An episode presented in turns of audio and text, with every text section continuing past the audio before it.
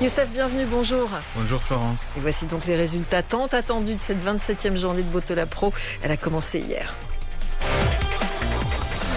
مساء مساء أو صباح الرياضة مستمعينا الكرام بالحديث عن الجولة السابعة والعشرين زكت الصراع الثنائي بين قطبي الدار البيضاء على اللقب وفرملت انطلاقة نهضة بركان الذي عاد للمركز الثالث إثر خسارته المفاجئة على أرضه أمام نهضة زمامرة. الرجاء الذي بدأ مباراته أمام مولودية وجدة متصدرا للجدول أنهاها على نفس الحال رغم تعادله بهدفين لمثلهما مستفيدا من خسارة نهضة بركان أمام نهضة زمامرة بهدفين لواحد. فشل الفريق البركاني في استغلال تعثر الرجاء واستغل ذلك الوداد الذي فاز باستحقاق كبير على أولمبيك آسفي بأربعة أهداف لواحد. الوداد عاد ليصبح ثانيا على بعد نقطة من الرجاء قبل ثلاث مباريات من إسدال الستار على الموسم. وبعيدا عن رهانات اللقب فرق أخرى لعبت تحت ضغط النتيجة.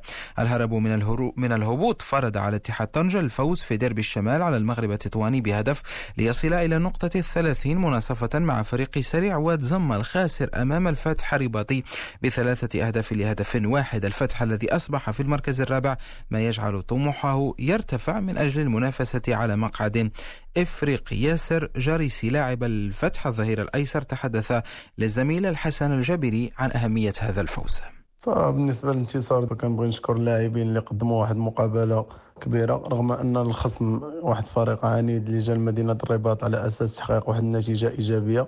لأنه آه، في الدورات الأخيرة آه، كينهزم آه، بالميدان ديالو.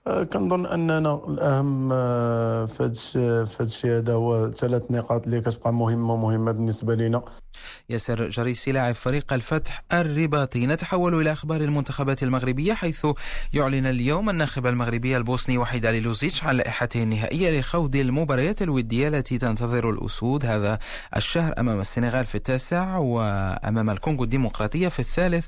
عشر من هذا الشهر. المؤتمر الصحفي للناخب المغربي ينطلق على الساعة الثانية عشرة زوالا بالتوقيت المغربي. كرة القدم الأوروبية الآن والبداية من إسبانيا. هدف البرازيلي فينيسيوس جونيور الوحيد منح ريال مدريد أمس انتصاره الثاني في الليغا هذا الموسم على على حساب بلد الوليد. الريال عانى كثيرا قبل أن يحسم نقاط المباراة كاملة لصالحه عكس جاره أتلتيكو مدريد الذي اكتفى بالتعادل على أرض مستضيفه ويسكا اليوم.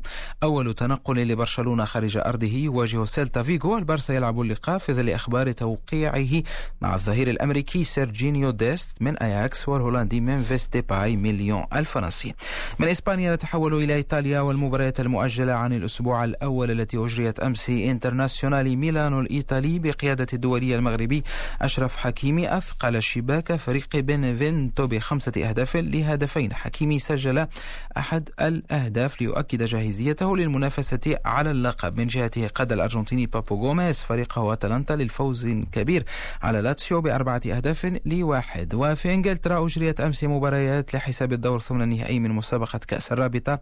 مانشستر سيتي تغلب على بيرنلي بثلاثة أهداف نظيفة ليضمن مقعده في ربع النهائي. إيفرتون أخرج ويست هام بعد الفوز عليه بأربعة أهداف لواحد ومانشستر يونايتد تأهل على حساب برايتون. اليوم قمة هذا الدور ليفربول أمام أرسنال. وفي ألمانيا لقب آخر ينضاف لخزائن بايرن ميونخ بعد فوز العملاق البافاري على بروسيا دورتموند في نهائي كأس السوبر الألماني بثلاثة أهداف لهدفين. جوشوا كيميتش سجل هدفا متأخرا ومنح اللقب الخامس للبايرن هذا الموسم. ونختم حديث كرة القدم بقرعة دور المجموعات من مسابقة دوري أبطال أوروبا التي تجرى اليوم بجنيف السويسرية كما سيتم الإعلان على أفضل لاعب في القارة العجوز التنافس يجمع البولندي روبر ليفاندوفسكي الألماني مانويل نوير ثم البلجيكي كيفن دي بروين. ونتحول إلى باقي الرياضات الآن بداية بكرة السلة والرابطة الأمريكية المحترفة NBA. فجر الخميس الخميس انطلقت سلسلة النهائي بين ميامي هيت ولوس أنجلوس ليكرز.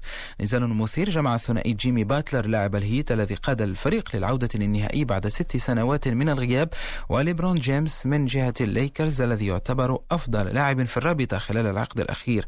المباراة الأولى انتهت لصالح الليكرز ب 116 نقطة لقاء 78 ونختم بالحديث عن كرة المضرب وبطولة فرنسا المفتوحة رولون جاروس التي تتواصل حيث بلغ النمساوي دومينيك تيم المصنف الثالث الدور الثالث بفوزه على الأمريكي جاك سوك تيم سيواجه في الدورة المقبلة النرويجي كريستيان رود الذي تغلب بصعوبة على الأمريكي تومي باول بثلاث مجموعات لمجموعتين. بهذا نصل لختام هذا العدد من صباح الرياضة. إلى اللقاء.